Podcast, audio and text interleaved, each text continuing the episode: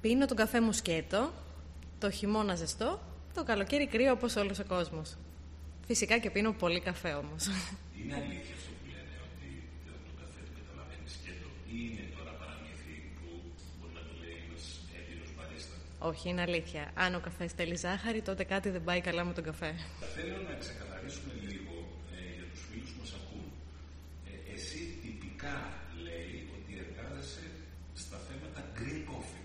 Εξηγήσεις. Green Coffee είναι το τμήμα που ασχολείται με την αγορά του ομού καφέ, του άφρικτου, πριν, πριν ψηθεί και γίνει τελικό προϊόν. Οπότε ασχολούμαστε με την προμήθεια, προμήθειά του. Έχω διαβάσει, έρχεται ο καφές ως ένα πράσινο ε, κουκούτσι που λέω εγώ, έτσι. Ε, κάπως έτσι είναι. Είναι πράσινος κόκκος συσκευασμένο σε σακιά. Όπως ακριβώς ε, έρχονται και οι ελιές. Όταν έρχεται εδώ ο καφές σε αυτά τα σακιά, ξεφορτώνεται. Εδώ εσείς τι κάνετε μετά για να φτάσει σε εμάς, έτσι με, με απλά, ποια, ποια είναι τα στάδια δηλαδή. Άπαξ και έρθει εδώ καφές, ε, που φυσικά έχει προηγηθεί πολύ μεγάλη διαδρομή νωρίτερα, αποθηκεύεται σε ένα ελεγχόμενο περιβάλλον, αξιολογείται εκ νέου, μέσα από τα πάρα πολλά δείγματα που παίρνουμε και πριν φτάσει εδώ ο καφές, και σιγά σιγά έρχεται στην παραγωγική διαδικασία και παίρνει τη σειρά του στο ψιστήρι. Το ψιστήρι σημαίνει ότι είναι ένα βήμα πριν είναι έτοιμος ε, να κοπεί, να συσκευαστεί ή να μπει σε κάψουλα ή το λέω λάθος. Όχι, όχι, σωστά. Εισάγεται το καφέ βάσει καμπυλών ε, που ασχολείται το roasting με ένα έτσι πολύ περίτεχνο τρόπο για να βγάλει και να αναδείξει τα αρώματά του. Ψήνεται, καβουρδίζεται δηλαδή και μετά συσκευάζεται απευθείας στις ε, μηχανές που έχουμε εδώ στο εργοστάσιο. Άρα στην πραγματικότητα μια σωτιά που θα σου arrivάρει εδώ κάνει πόσο καιρό για να φτάσει σε μένα που είμαι καταναλωτής; Γύρω στο τετράμινο το πολύ. Για να είναι και φρέσκος ο καφές με το που καβουρδιστεί, έρχεται στον καταναλωτή. Θέλω ε, να μου πεις λίγο τώρα τι σε έκανε να έρθεις σε μια αγορά που την θεωρούν αγορά αντρική. δηλαδή είμαστε πολιτές, είμαστε μπαρίστα, είμαστε μαγαζάτορες, είναι όλα ε, ασθενικού γένους. Γι' αυτό σε ρωτάω. Ε, δεν με διαχώρισα ποτέ ως προς το φύλλο. Αντιμετώπισα και εγώ τον εαυτό μου ίσα. Οπότε δεν επέλεξα με αυτόν τον τρόπο. Ε, διάλεξα φύση εργασίας. Ε, μου αρέσει ο καφές, δεν ήξερα που έρχομαι. Είχα μια ιδέα γιατί η Πάτρα είναι μια μικρή κοινωνία, οπότε οι καλοί μαθεύονται πολύ γρήγορα. Οπότε και η Coffee Island για μας ήταν γνωστή έτσι κι αλλιώς. Επομένως, ήρθα εδώ, έμαθα τις πληροφορίες που χρειαζόντουσαν και ξεκίνησα να δουλεύω. Και τι, και τι σε κέρδισε περισσότερο έτσι από τις πρώτες ε, στιγμές; Με κέρδισε πάρα πολύ το κλίμα και οι συνεργάτες μου. Με βάλαν κατευθείαν ε, στα πράγματα, ξεκίνησαν να με μαθαίνουν. Είναι πολύ δύσκολο κάποιος να σου μάθει από το μηδέν κάτι. Είχα όλη τη διάθεση να τα μάθω και είχαν όλη τη διάθεση να μου δείξουν τα πάντα. Και για να δουλέψεις στην παραγωγή εδώ τι δρόμο, τι μονοπάτι σπουδών πρέπει να πάρεις. Όλα έχουν να κάνουν με την καλή θέληση. Φυσικά και χρειάζεται να ξέρουμε οικονομικά, χρη- φυσικά και χρειάζεται να ξέρουμε υπολογιστές, αγγλικά κτλ. Ε, αλλά άπαξ και υπάρχουν οι βάσεις, μπορείς να ανταποκριθείς έχοντας μια πολύ καλή πορεία. Πάμε λίγο στην ουσία ε, αυτού που κάνεις. Επειδή όλοι μιλάνε για την εποχή της βιώσιμης ανάπτυξης και υπάρχει τεράστιος δημόσιος διάλογος για την ποιότητα των προϊόντων. Ακούμε καθημερινά το ΕΦΕΚΤ βγάζει στη σέντρα τρόφιμα. Οι καταναλωτές παραπονούνται για κάτι που χάλασε. Ε, Βλέπουμε ακόμα και σε αλυσίδες σε σούπερ μάρκετ ε, φρέσκα προϊόντα να μην είναι σωστά διαλεγμένα. Θέλω λοιπόν να σε ρωτήσω για τη βιώσιμη ανάπτυξη και το προϊόν. Θέλω να μου πεις και τη δικιά σου έτσι, στάση, αλλά και για το δικό σας το προϊόν. Όσον αφορά το γευστη- γευστικό κομμάτι του καφέ, είναι υποκειμενικό. Σε κάποιον του αρέσει ο συγκεκριμένος καφές να είναι πικρός, σε κάποιον άλλον δεν του αρέσει. Αυτό όμως δεν έχει να κάνει με την ποιότητα του προϊόντος. Η γεύση έχει να κάνει με το πώς θα καβουρδιστεί. Από την αρχική ποιότητα του καφέ. Εμείς εδώ αυτό που έχουμε να φροντίσουμε εννοείται να προμηθευτούμε έναν πάρα πολύ καλό καφέ specialty και να φροντίσουμε να έχει καλλιεργηθεί και μετακινηθεί με καλές πρακτικές. Δηλαδή, φροντίζουμε τους φαρμιεριδές μας. φροντίζουμε ο καφές που θα παραχθεί σε αυτούς να έχει γίνει με τα λιγότερα δυνατά φυτο, ε, φυτοφάρμακα. Ο κόσμος που δουλεύει στις φάρμες να μην ε, καταπιέζεται, γιατί γνωρίζουμε ότι ο καφές προέρχεται από φτωχές χώρες. Σε, δεύτερο, σε δεύτερη φάση, όπου μιλάμε για την ποιότητα του καφέ, εμείς παίρνουμε δείγμα με το που βγει η σοδιά. Το δοκιμάζουμε, το αξιολογούμε, μας αρέσει και αποφασίζουμε να το πάρουμε. Πριν φορτωθεί στο καράβι, ξαναπαίρνουμε δείγμα. Είναι αυτό που δοκιμάσαμε αρχικά; Έχει διατηρήσει τα καλά του χαρακτηριστικά; Είναι ποιοτικός; Έρχεται με το καράβι. Φτάνει εδώ. Ξαναδοκιμάζουμε. Έχουν πάει όλα καλά; Είναι η ποιότητα που θέλουμε; Οργανοληπτικά είναι όλα εντάξει; Και αφού φτάσει εδώ και πριν έρθει στην παραγωγή, φυσικά και τον ξαναδοκιμάζουμε για να τον βάλουμε στο ψιστήρι. Οπότε καταλαβαίνετε ότι ο καφές έχει περάσει από τόσα πολλά στάδια και ελέγχους που είναι σίγουρο ότι είναι ποιοτικός. Και σε γευστικά και σε τεχνικά χαρακτηριστικά.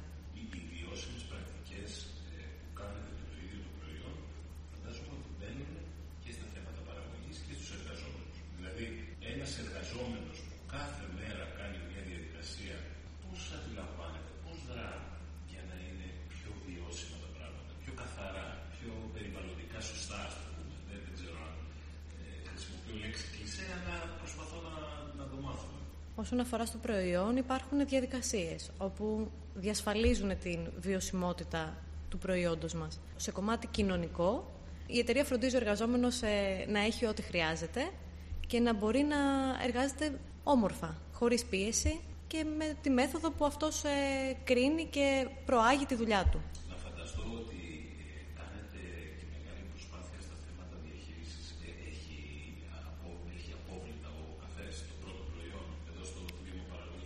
Ο καφές έχει απόβλητα. Ε, αυτά ποια είναι. Έχει το σακί της μεταφοράς του και το φλούδι. Όταν καβουρδίζεται, βγάζει ένα φλούδι. Προσπαθούμε να τα χρησιμοποιούμε. Πώς; Ερχόμαστε σε επικοινωνία με κάποια πανεπιστήμια και φτιάχνουμε νέα προϊόντα.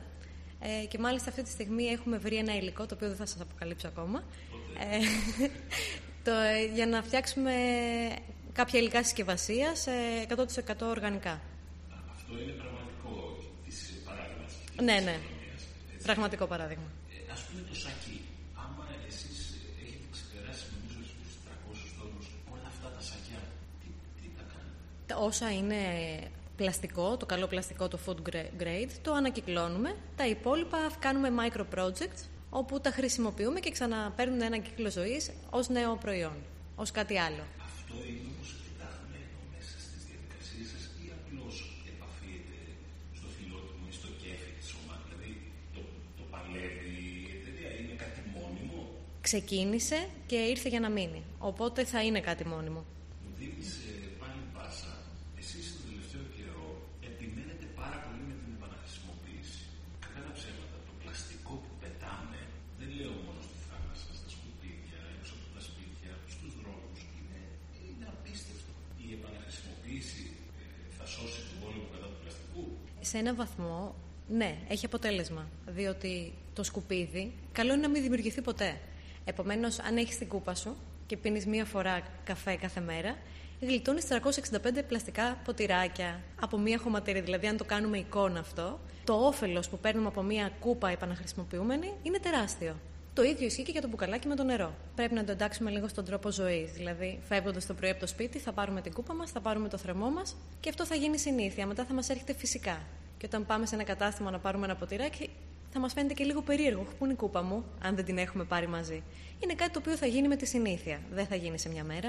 Άρα η επαναχρησιμοποίηση είτε της κούπας μου, είτε του σακιού ε, του καφέ, είτε της φλούδας που μπορεί να γίνει νέο προϊόν, σημαίνει ότι γίνεται ένας μόνιμος κανόνας. Θα μας γίνει συνείδηση με έναν τρόπο.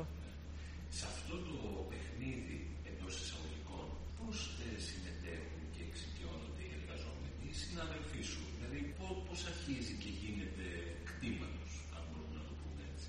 Η εταιρεία μας ενθαρρύνει όλους να φέρνουμε νέες ιδέες. Επομένως, λίγο πολύ, όλοι έχουμε κάτι να προτείνουμε και αλλάζει σιγά σιγά και η δική μας σκέψη. Επομένως, ακόμα και εδώ που είμαστε, δεν θα πάρουμε το ποτηράκι μας το πλαστικό για να φτιάξουμε τον καφέ μας στο γραφείο, θα πάρουμε μία κούπα ε, γυάλινη ή το θερμό μας. Αλλάζουμε τον τρόπο που συμπεριφερόμαστε φυσικά. Δεν χρειάζεται κόπο δηλαδή. Μικρά πράγματα κάθε μέρα και μας γίνεται συνείδηση. Και οι εργαζόμενοι εννοείται όλοι το ίδιο πράγμα κάνουμε γιατί μας ενθαρρύνει η εταιρεία προς αυτό. Επειδή και όλα η δραστηριότητά σα είναι εντάσσεω παραγωγή, είτε είναι τα απορρίμματα, είτε είναι το προϊόν, είτε είναι η ενέργεια, ε, γι' αυτό σε ρωτάω. Φαντάζομαι ότι έχει αρχίσει και συζητιέται μεταξύ σα. οπότε αυτό που λε ταιριάζει, αυτό σε βοηθάει η εταιρεία. Λε και εσύ κάτσε να σκεφτούμε κάτι σε αυτό που κάνουμε. Ανέφερε προηγούμενα ότι κοιτάτε και του φαρμιέριδε στι φτωχέ αυτέ περιοχέ που προμηθεύεστε το προϊόν να, να έχετε μια καλή συνεργασία, να του βοηθάτε. Ε, σε προηγούμενο podcast έμαθα από εσά ότι έχετε αυτή την προσέγγιση, την direct trade, άρα μόνιμε συνεργασίε, βιώσιμε, να νιώθουν καλά. Τι άλλο κάνετε όμω για να του βοηθήσετε εκεί. Κάνουμε πολλά πράγματα και κυρίως προσανατολιζόμαστε σε κοινωνικά θέματα. Για παράδειγμα, θα μιλήσω για την Αιθιοπία, όπου η- ο κόσμος εκεί έχει πρόβλημα προσβασιμότητας στο νερό, όπου χρειάζεται να περπατάνε χιλιόμετρα για να γεμίσουν την κανάτα τους για να πιούν νερό. Επομένως, εμείς αυτό που μπορούμε να κάνουμε, με τον τρόπο που μπορούμε να το κάνουμε, είναι να συνεισφέρουμε στο να γίνει μια γεώτρηση και να υδροδοτήσουμε ένα χωριό 500 ατόμων με το νερό. Αυτό μας, με, με καθαρό τρεχούμενο νερό. Αυτό για μας φαίνεται πάρα πολύ απλό. Γιατί έχουμε συνηθίσει να πηγαίνουμε να ανοίγουμε τη βρύση και να έχουμε πάντα νερό. Αλλά για αυτούς πραγματικά έχει τεράστιο αντίκτυπο στην καθημερινότητά τους. Τους βελτιώνει τη ζωή στην ουσία. Επίσης, στην Κολομβία μαθαίνουμε τον κόσμο και στη Βραζιλία το κάνουμε αυτό, να καλλιεργεί βιώσιμα. Πώς δηλαδή να μην χρειάζεται φυτοφάρμακα. Επενδύουμε δηλαδή στο να ενημερωθεί ο κόσμος για καλές πρακτικές καλλιέργειας καφέ. Να μην ε, χαλάει το προϊόν.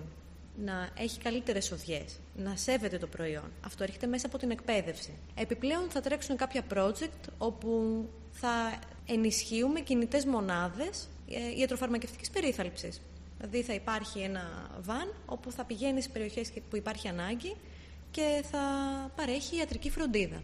Αυτά τα, αυτά τα πράγματα που περιγράφουμε τώρα, το είπα και πριν, μπορεί για μας να είναι καθημερινότητα, αλλά για αυτούς τους ανθρώπους ε, στη φάρμα είναι μεγάλη ανάγκη. Και αφού μπορούμε να βοηθήσουμε, πρέπει να το κάνουμε. Άρα στην ουσία είναι και ένα δείγμα ότι είστε καλοί συνεργάτες, αλλά και από την άλλη να στηρίξεις τοπικές κοινωνίες που, ε, ας πούμε, άμα πάει ένας γιατρός να του δώσει ένα Ντεπόν, δεν το λένε χαζό παράδειγμα, σημαίνει ότι το δίνει σε έναν άνθρωπο που μπορεί να εργάζεται και 10-12 ώρες ε, μπροστά στο φυτό, έτσι. Βέβαια. Είναι πολύ, πολύ, πολύ σημαντικό. Θέλω να φύγουμε από τον καφέ, θέλω να ξεχάσεις το εργοστάσιο.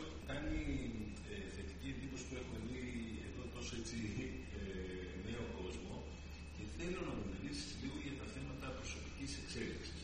Σαν να μας ακούει, δεν ξέρω, ένας φοιτητής που θέλει και αυτό να δουλέψει σε, ένα, σε μια μεγάλη παραγωγική μονάδα. Τι κάνει για να εξελίξει αυτό που λέμε καριέρα προσωπικά.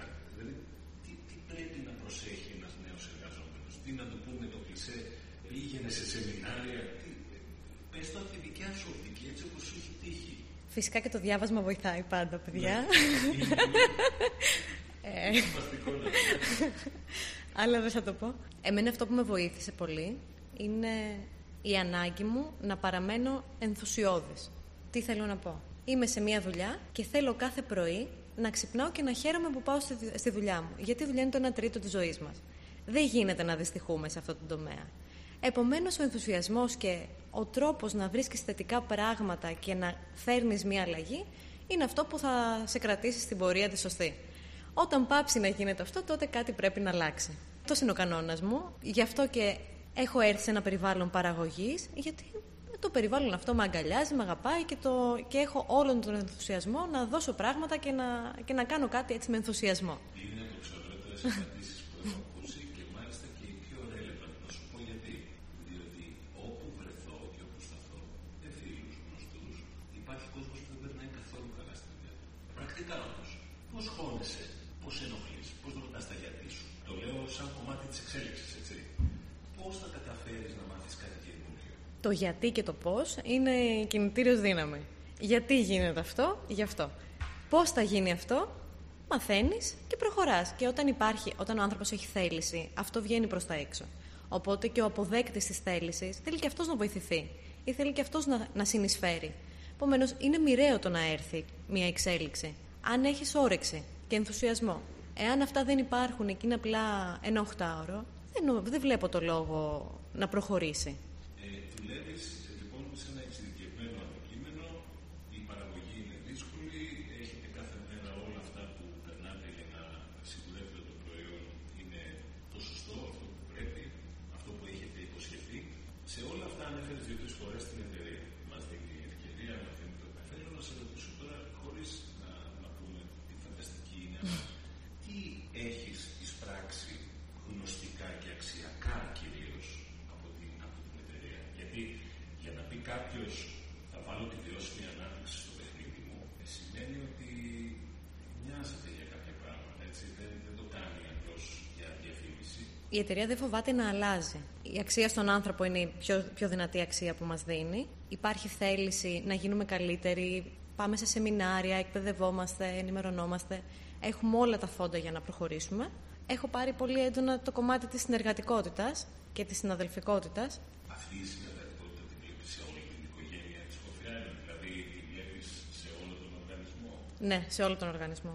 Ένα τελευταίο πράγμα που θέλω να σε ρωτήσω. Από τις συνεργασίες που έχετε, φαρνιέριδε από το εξωτερικό, συνεργάτες που επαναχρησιμοποιούν τα υλικά σας, παραγωγή νέων ειδών προϊόντων, θα έλεγες ότι αυτή η εποχή της βιώσιμης ανάπτυξης είναι ένα εδρεωμένο θέμα στο μυαλό τους. Το βλέπεις στον τρόπο τους, στις πρακτικές τους, ακόμα και στα μικροεπιχειρήματα για να πουλήσουν κάτι. Στην Ελλάδα τώρα έρχεται. Στο εξωτερικό το mindset των ανθρώπων έχει αλλάξει ήδη. Εδώ ακόμα ε, είναι λίγο καινοτομία το να μιλήσεις για βιώσιμη ανάπτυξη. Ωστόσο είναι και μία ανάγκη και μια μοιραία αλλαγή που θα έρθει. Σιγά σιγά όμως θα, θα δούμε την αλλαγή και στο ελληνικό κοινό να μιλάει και να είναι και κίνητρο και ατούτους να ασχολούνται με τη βιώσιμη ανάπτυξη. Σε ευχαριστώ πάρα πολύ για τη συζήτηση που είχαμε, Γιώτα μου. Ε, εύχομαι να συνεχίσει να εξελίσσεσαι και εσύ με τον ενθουσιασμό σου και να συνεχίσετε να φέρετε καλούς καφέδες. Ευχαριστώ και εγώ.